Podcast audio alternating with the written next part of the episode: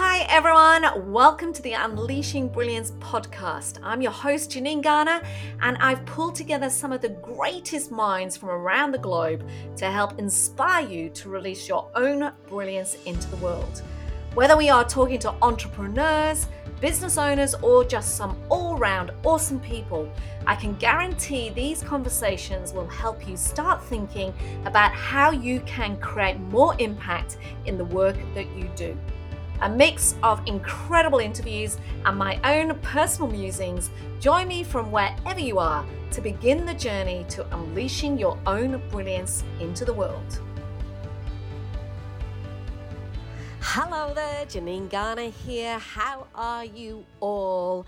So excited to be bringing you another episode of the Unleashing Brilliance podcast. And today's guest uh, is Lynne Cazaly. Lynne Cazaly is a work futurist and she describes herself as an expert in the new ways of working. She's also an international keynote speaker, an award winning author, with her ideas and thoughts published in over 10 books. She consults to leaders, teams, and businesses, guiding them through their adoption of new and creative ways of working as they respond to changes in work. And this is the very thing that we explored in this conversation. Um, I love hearing the backstory uh, to Lynne's expertise. Um, you'll find it fascinating when you hear about her childhood and the learnings through that that still continue to play out in the work that she's doing now. And there's absolutely no doubt that Lynne's work, in terms of the future of work and navigating and helping leaders navigate the adaptive challenge that we're all facing, is so critical right now because every single one of us is facing a significant period of change, aren't we? You know, it's almost as if we're all part of a living and breathing experiment where we're exploring the future of work um, and of how we live and how we work every single day. So I invite you to listen in as we discuss Lynne's theory around ish, and that maybe uh, if we were to all embrace the ish, we might just create a future of work that is more engaging and one that will see each and every single one of us being able to unleash more of our brilliance. Enjoy. Lynne Cazaly, how awesome to finally get you on my podcast. How are you, my lovely? I'm fantastic, thank you. And it's such a pleasure to be here on your podcast. Thank you. I, I was actually wondering if we, I was wondering if we were going to make it because I've been following your uh your latest adventures and uh, you've been like out in the middle of nowhere in the outback of of Australia living in tents. Yes. was it like a 6 yes. week road trip that you did? It was. It was a week and a bit up into the uh, northern part of western australia. It's called the Umbulgurri lands and it's only just starting to open up again to white fellas. So we were lucky to travel for a couple of weeks with the traditional owners, and wow, that was eye opening and uh, culturally, you know, overwhelming at times. So, uh, yeah, and it was hot, hot and sweaty. And yes, camping, tents, dust, but beautiful rock pools with no crocodiles. So, loved oh, it. my God. Just that, that term camping, we were talking off air about, you know, come on, seriously a, a, a, businesswoman with your your caliber who's been used to traveling first class around the world, camping in the outback for six weeks. Tell me that you had a few hissy fits because if it would have been me, I'd have been like, "No tantrums! I need a shower." well, if it was six weeks, we didn't camp every night, so there ah. are some very nice locations. Uh, where the beds are comfortable and there's hot and cold running water and, and beautiful meals. But when you want to get to some of the most beautiful places that are very remote and difficult to get to, then the only way to see them is to be prepared to stay overnight somewhere and have your own supplies. So, uh, and we do have a shower, so we can uh, put the pump into a creek or a rock pool and uh, rinse off the day's dust. So.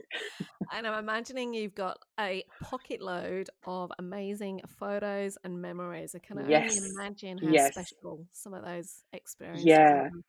and and music you know we um we were caught a bit because we hadn't downloaded some music and then we're out in the middle of nowhere with no phone service so we could only listen to really what had what had previously downloaded and we ended up with some really wacky you know tunes johnny cash uh, the essentials album so we ended up listening to that over and over again and it's created some great memories and listening to the lyrics of the music so not what we were planning but we coped anyway. We coped anyway. Oh, love it, love it. Now, uh, this podcast is about talking about your trips. Um, as mm. much as we uh, we definitely uh, will do that, probably off air. Um, let me um, let's just introduce you to to our listeners, or give them a feel of who you are and uh, what it is that you do. Can you share with our listeners, um, you know, where where are you originally from? Where where were you born, Lynne? Mm. I was born in Melbourne, so Melbourne, in Melbourne in uh, in Australia, and spent a couple of years though living in Singapore in um, at school. So, as well as having that sort of a strong Australian background, I then end up getting teased for having the strong Australian background when you get to an international school. Um, so lovely, um, you know, childhood holidays and that reflected now in where I like to travel, but then also having that that uh, opportunity to have to adapt to a new culture, uh, particularly being at school. Yeah, it's interesting how some of this is playing out in your work now, right? That's um, right. Yeah. Can you can you remember what you wanted to be when you grew up? Um, well, my father was a teacher, t- teaching diesel mechanics, and he always brought home, you know, boxes of chalk and lots of lovely paper. And so there was this endless supply of stationery. And I thought, well, I love stationery. I probably need to be a teacher. Um, but apart from that, I didn't. I didn't really know what else I could be, and and I mm. think that carried on a lot through school. If if I could have my time over again, I would probably be a uh, an airline pilot or an aircraft engineer. Like I love the mechanics of flight and the flow of air over the wings and the science and physics behind that. But you know, at the time, going well, stationery. How can I bring stationery into my life? What career would let me use stationery every day?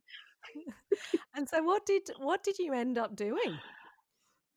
What I ended up doing, uh, finishing uh, secondary school, and I went to university and uh, did this very new course, and it was called Recreation, uh, a Bachelor of Arts in Recreation. And some of my fellow students went into phys ed, they were going to be PE teachers. And I thought, no, I don't really like that, but this recreation thing sounded good. We were supposedly going to have all of this leisure time uh, because of the Industrial Revolution, and therefore we would need lots of recreation officers to help us make use of our leisure time. So it seemed to be this great trend.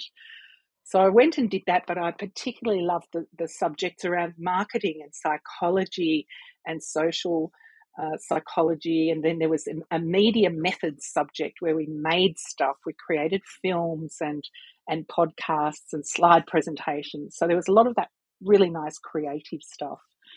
Uh, I, I, went and worked in local government putting that recreation stuff into practice and I hated it. Not for me, not for me. So I got out of there as quickly as I could. And so, just so our, our audience can understand, you know, who you are now, um, what is mm. it that you do now, Lynne? Now I talk about work and new ways of working. So, how we are adapting and changing uh, in the workplace. And I particularly work with leaders. So, I, I will either be speaking at a conference or leading a workshop or advising an executive or board about their cultural uh, adaptations that they need to make so that they can work in new and better ways. Uh, just today, I was looking at an article about burnout, and I was the the title I put on it was that burnout's not your fault. It's that work is not designed the right way. You know, we're not working in the right way that makes work easier for us. So that's what I do today is help organizations work in better ways.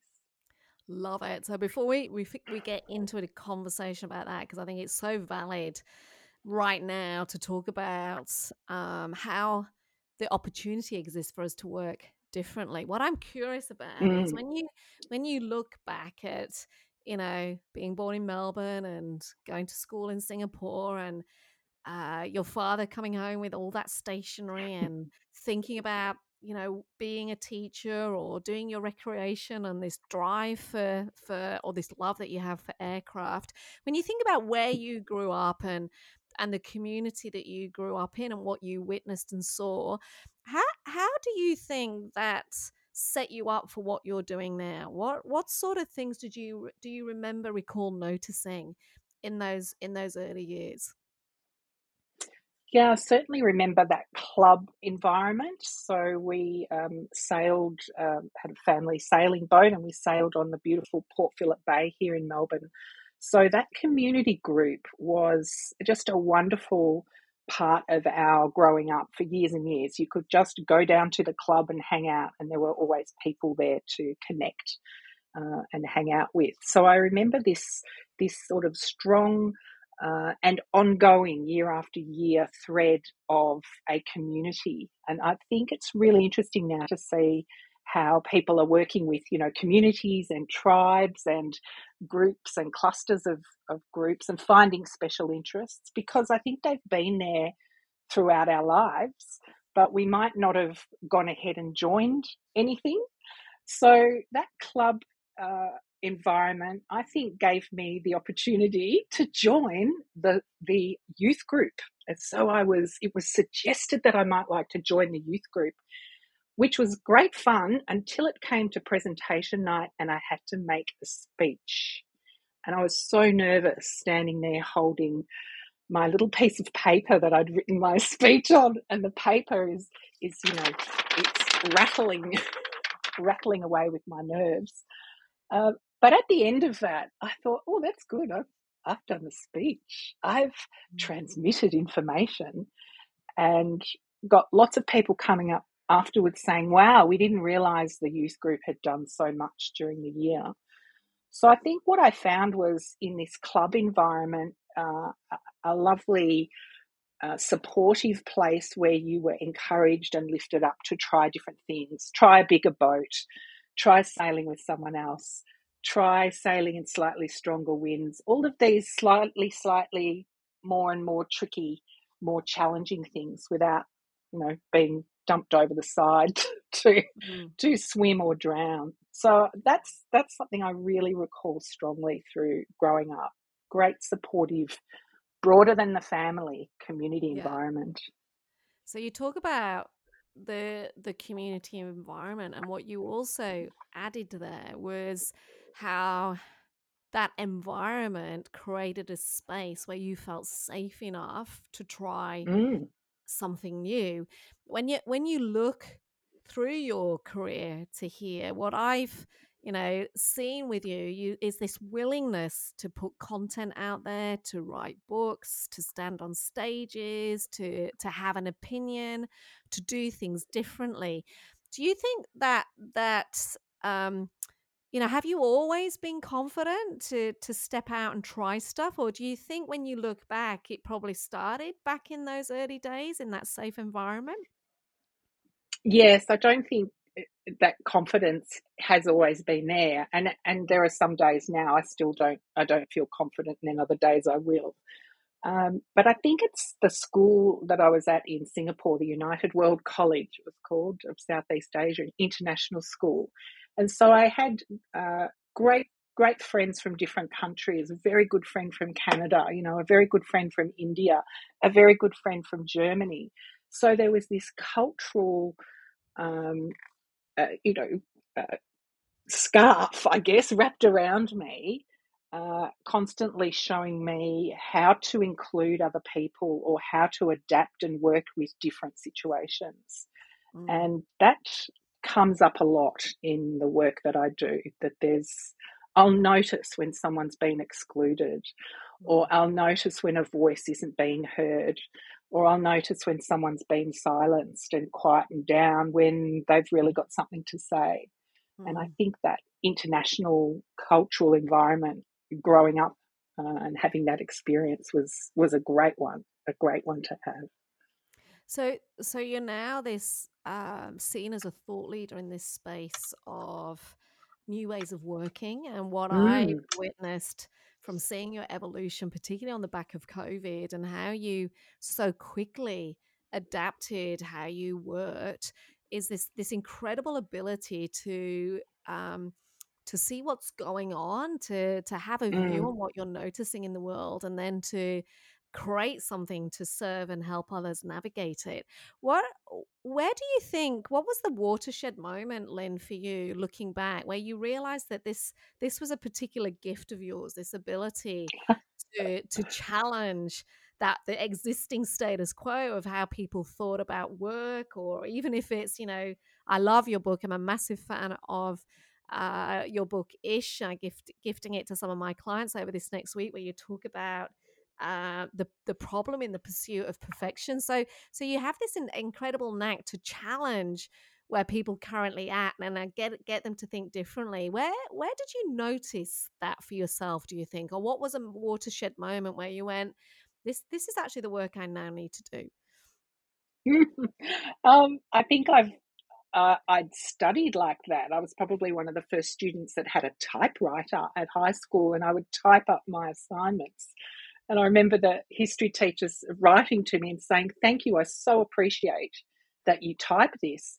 But she didn't realize how fast I could type and I could collect information from multiple books and sources and quote them and then re rewrite that. So it's it's like I already had that skill hmm. somewhere learning it, you know, through school from my mother, who's a great reader, uh, and then for my dad's side of things as an engineer, really he, he's a Mr. Fix It. He could he could fix anything. He would look at what what resources do we have and what can we do with them. So if you put that together, that's you know that's an environment I've grown up in. So if you think the community was safe, I could try new things, and then mm-hmm. what resources do I have? What could I make from that?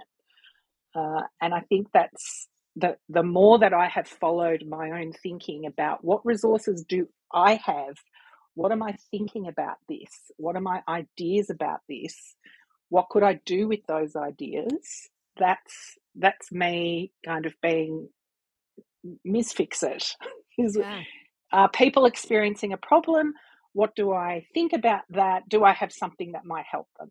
Mm, love that just just even love that question of what resources do we have and what can we do with it i'm mm. curious um you know when we talk about uh how we need to evolve how we work or think differently about work and you said there you know what what problems people have now what do i have what do you see as the biggest problems right now when it comes to work when it comes to people engaging in this in this thing that we call work? What are the biggest challenges out there?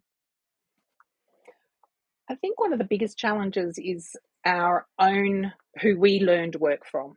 So mm-hmm. where did we first start working? Who did we learn that from? And did we learn work in perhaps our early job roles? Did we learn from a leader who was flexible, adaptive, willing to try new things? Or did we learn from a leader or through a system that was very constrained, controlled, and unchanging? So, depending where we've learned work from, we will have carried those philosophies and behaviors along with us. So, we might not realize that there are some other ways that we can do things. I've had some wonderful years working with uh, agile software developers, and I loved hanging out with them. Not that I developed software, and I, I wondered why do I like hanging out with them so much? And it's because mm. they get things done. They try an early version or you know a first draft of some software, and they put it out there uh, using what they've got. Right? They get together, safe group, use what they've got, put it out there and then see what happens. And they're not so precious that they can't take the feedback. In fact, they want the feedback. So I feel like I've learned from, you know, hanging around some of those communities, their willingness to try something and then see what happens as a result of trying something. So I've been able to do that myself. Oh, that's an mm. interesting idea. Let me mm. put that out there. I wonder what will happen. Mm. Uh, it's been a great philosophy to follow. So, are you inspired to step up, to take massive action in your own business? Maybe you're feeling like the world's best kept secret and a little bit invisible right now. Or maybe you're frustrated at your lack of progress and want to win more at work and succeed more in life. Maybe it's about being ready to welcome more sales and more profit finally into your business. If you're interested in finding out more about my work, check me out on all the usual social platform suspects or email me at support at janinegarner.com.au and let's set up a time to chat about how I can help you. And do you think, you know, in the with the organizations that you're working with right now, do you feel like this is one of the the opportunities that exist to change the way in which we're working? Do you do you feel that that you know there's a lot of talk around the future of work, the change of work? Um, is it a truth or is it a media angle? Do you think we need to change how we work? Yes, I do think we need to change how we work, and we've shown that we can change when it's forced upon us. You know, for for uh, pandemic reasons, we have to have had to uh, adapt how we've worked, and so we've had this rapid change in a very short period of time. Uh, so, if you tried to keep that pace of change up, imagine what else you you might be able to adjust. So, thinking about you know working too many hours or putting what we put too much effort into something. So we call that overworking. That I mm. continue to work on a presentation because I'm trying to make it better and better and better and better. But in fact, the point of making it better was four hours ago, and I could have been doing something else in in the last little while. So I think these problems of overworking, and then there's also the problem of reworking. Uh, I, I, heard the story of the team who'd been working on a big presentation pack for two weeks. And then the team leader came in and said, No, scrap it, let's start again. So, this rework, we're going to go right back to the beginning and start again. And that's demoralizing. Mm. You know, where's where's all of that effort, the meaning, and uh, I guess that opportunity to iterate and improve rather than delete it and and start again because it wasn't good enough or it didn't meet that person's requirements or they had a better idea you know these are some of those old controlling ways of working that belong in last century so yes work needs to change in lots of different ways and there's plenty of businesses out there leading the way on this. We don't have to think that, oh, this is new and scary and we don't know what to do. You know, there are plenty of plenty of organizations trying things out and we can learn from their mistakes and their learning experiences uh, to see what might work in our situation.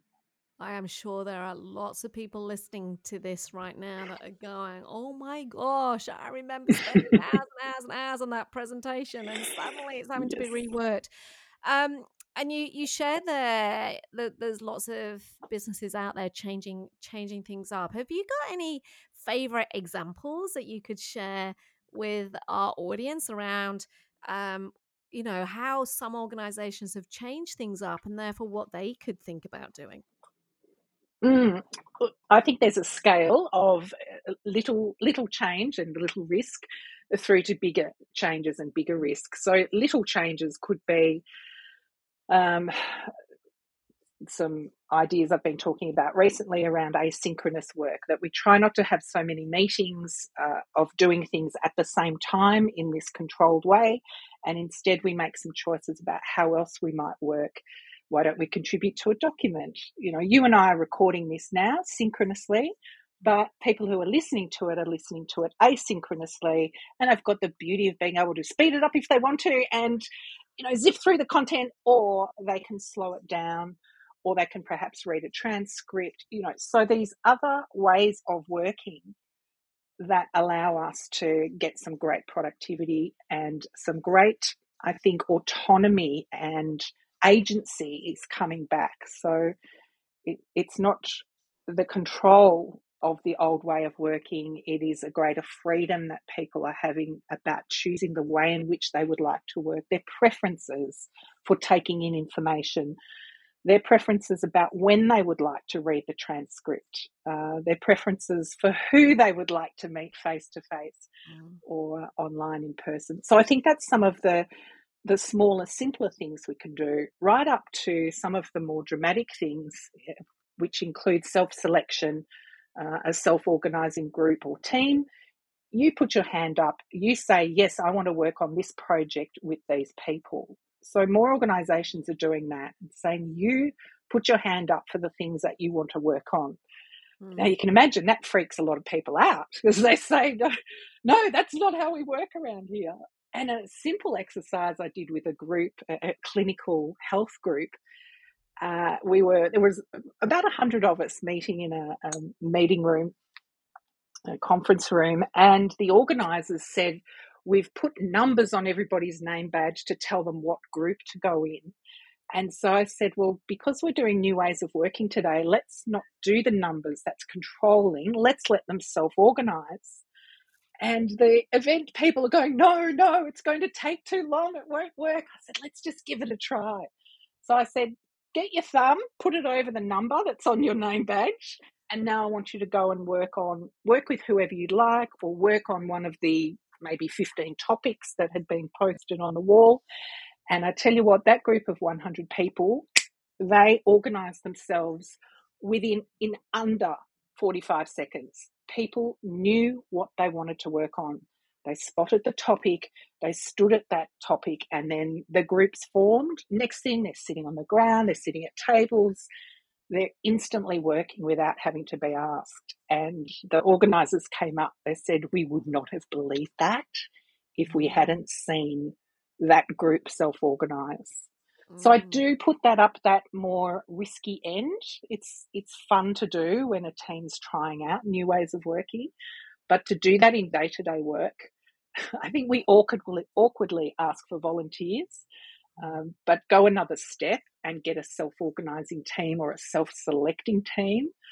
That's that's a really great example to see what projects have got energy around them that people want to you know drive forward which is so beautiful because to me that is unleashing brilliance. It's you know one of the one of the conversations or many of the conversations i have with organizations are around the fact that that people have more ability more brilliance in them than you're actually allowing right now. I get so frustrated when i hear the cost of recruitment and the length of time it takes sometimes to find the next next best and brightest person for the organization and then they get put into a box and told to conform. Yes.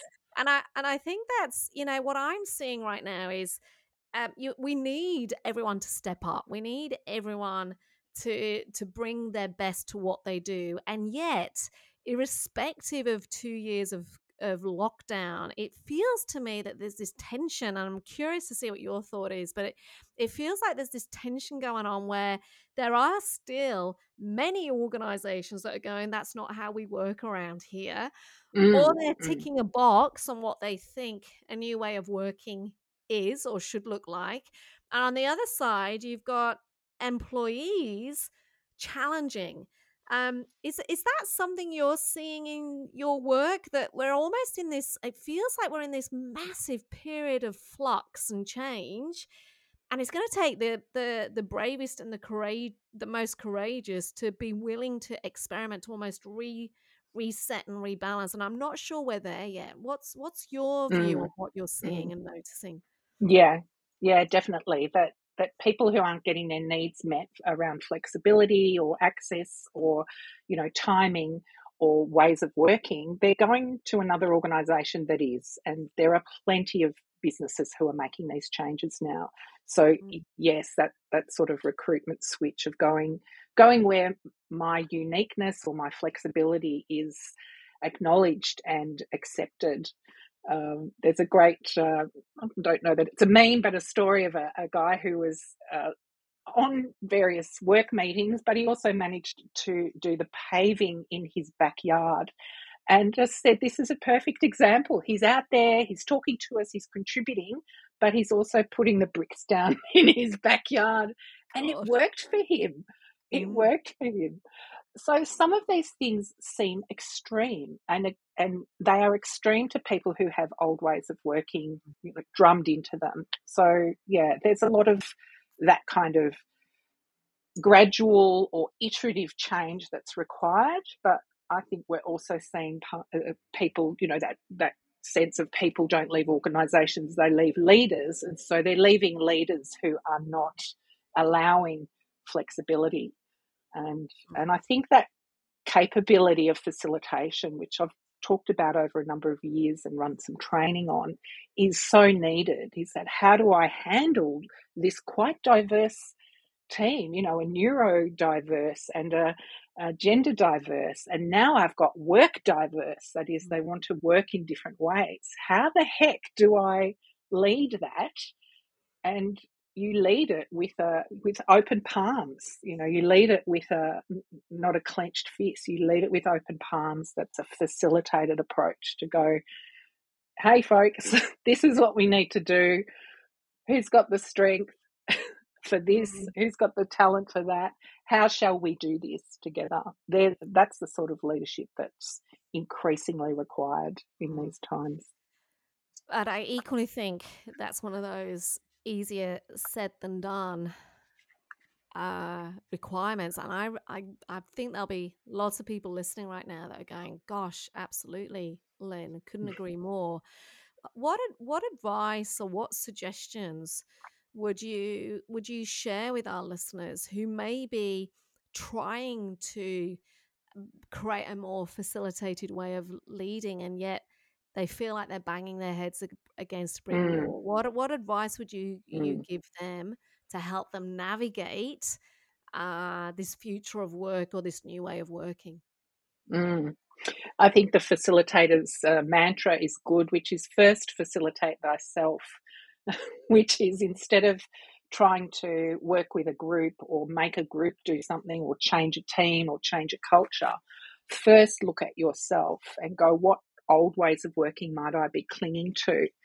Uh, and I was listening to, uh, was it Caroline Myss, I think, one of those slightly more spiritual teachers, but a, a, a podcast the other day that someone said, listen to this. And she was talking about the things we are anchored to. And we are absolutely anchored to some old ways of working. Uh, like everybody showing up at the same meeting, for example. Uh, but that I don't necessarily have to wait for someone to tell me that I'm allowed to work in a new way. Mm. If I do think I have to wait, then I'm giving up my, you know, agency and my independence.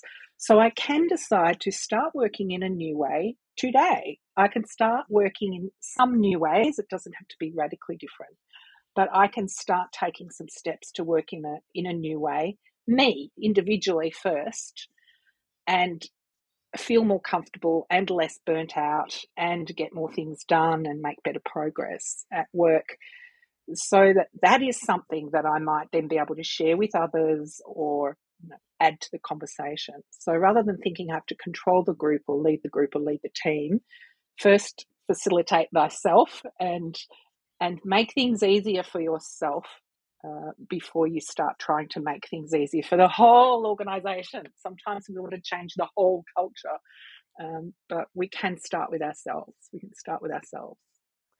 And this this is a sort of wonderful segue into, and I know it's not your latest book. Um, I haven't read your latest book, but um, as I alluded to at the beginning, one of my favorites is your book called Ish, which is all about the mm-hmm. problem for perfection and the life changing practice of good enough.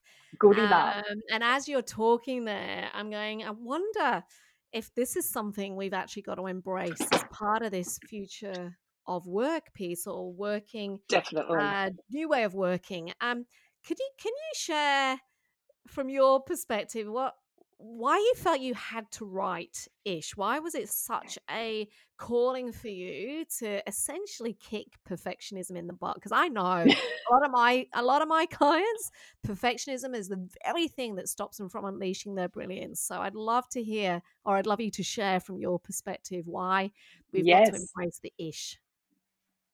I think we need to embrace the ish, uh, which came from, I mentioned, working with software developers and agile. And there's some broad principles for working in agile ways. But what I noticed were people were wanting to really stick quite precisely to them.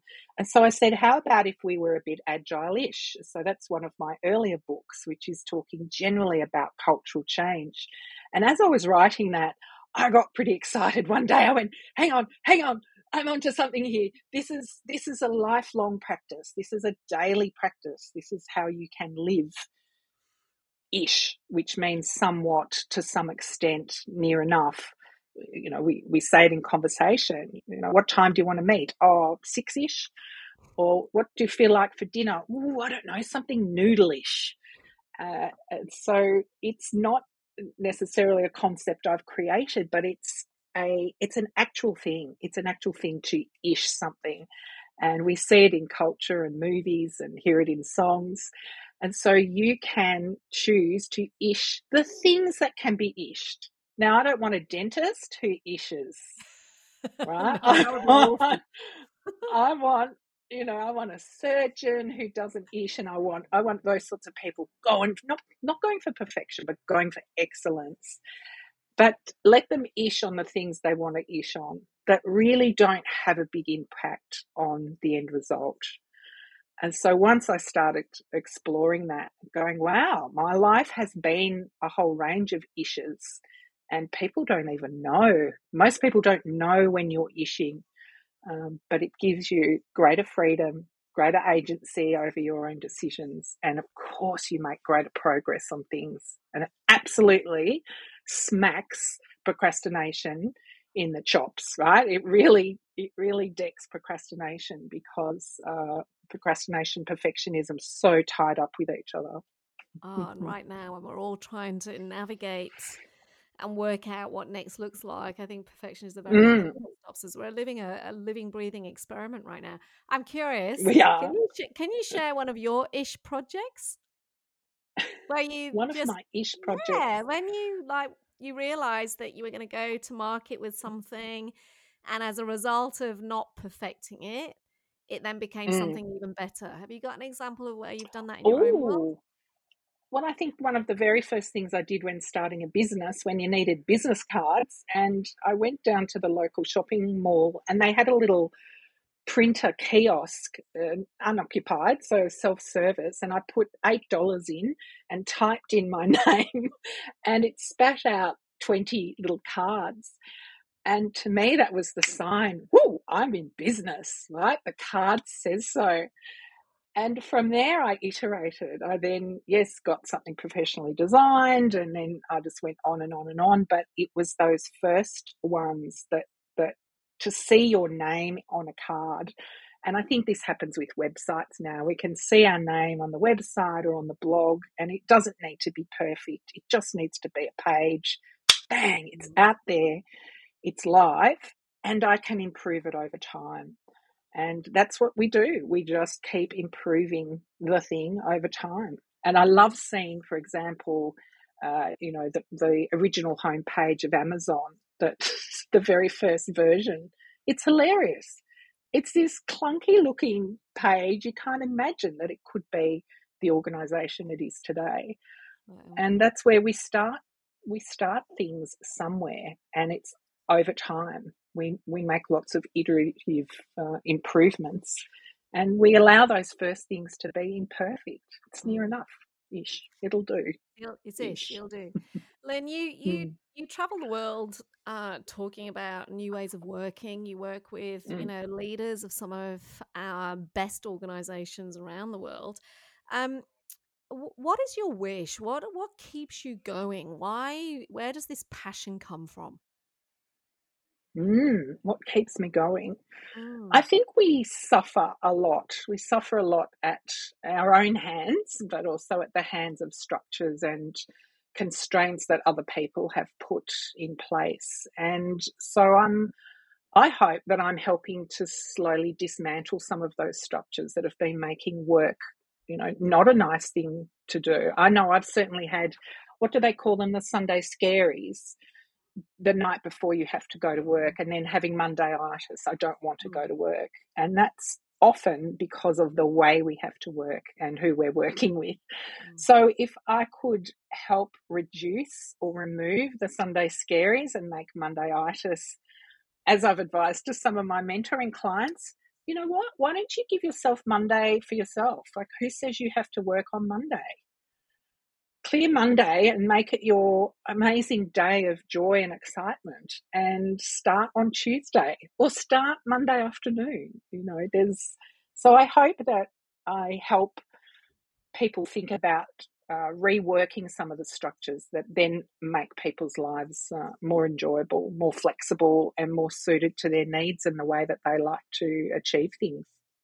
I love that. And that's exactly what you're doing with your books, your work, your speaking, the mentoring, the programs that you run uh, with so many leaders that are jumping in, uh, wanting to rework the rules. Um, Len, mm. I have no doubt there are people listening to this that are going, I want more. How do I get a copy of that book? How can I talk to her? Yes. What, what is the best way for people to uh, find out a little bit more about you and how you work? Yes, for sure. Come to my website, lynnecazaly.com. There's plenty of uh, my thinking there, and uh, I run free masterclasses each month on whatever one of my book topics. They're all connected. And uh, I also publish prolifically on LinkedIn, so you can connect with me there and read. Uh, and I share a newsletter each week on LinkedIn with uh, the, the articles and information that I'm kind of curating, a bit like a gallery if I put together a gallery of future of work thinking, uh, I'll share that uh, in places like that. So happy to hear from people and uh, and connect with them. Well, I think your work is the very thing that matters right now when we are all navigating this significant period of change where all of us have got so much more to offer and yet we're living in a period of a huge we're almost a living breathing experiment right now where mm, i don't think mm. any of us have got it perfect yet uh, no, we're all being a little bit ish. Um, but we if are. we embrace the ish, maybe we'll create a future of work that, that we, or a new way of working that is much more engaging and uh, much mm. more about unleashing the brilliance in, in all of us. Um, Lynne, I'll make sure to include your details in the in the show notes. Um, thank you for the work that you do. Thank you for continuing to challenge and input into my work. I think your work is phenomenal. You are a thought leader in this space, and I've got so much respect for the work that you do. It's been an absolute pleasure to have you on the podcast today. Thank you so much. Thank you, Janine. So lovely to hear those sorts of uh, sorts of things. Thanks, thanks so much. Thank you for joining us for another episode of Unleashing Brilliance. I hope you have new ideas on how to step into your own brilliance after listening today. For those of you who don't know, my own brilliance is helping businesswomen embrace their brilliance to achieve greater profits, align with their purpose, and create greater impact through their business. I've helped thousands of businesswomen leverage their networks, build rock solid business plans, and break through the glass ceiling to become seven figure business owners and beyond. If you're looking to take your business to the next level and have been feeling stuck or are frustrated that it's been taking forever, then shoot me a message today as I'd love to help you. You can email me directly at support at janinegarner.com.au or find me on any of my social media platforms listed in the show notes below. Until next time, have an absolutely fabulous day.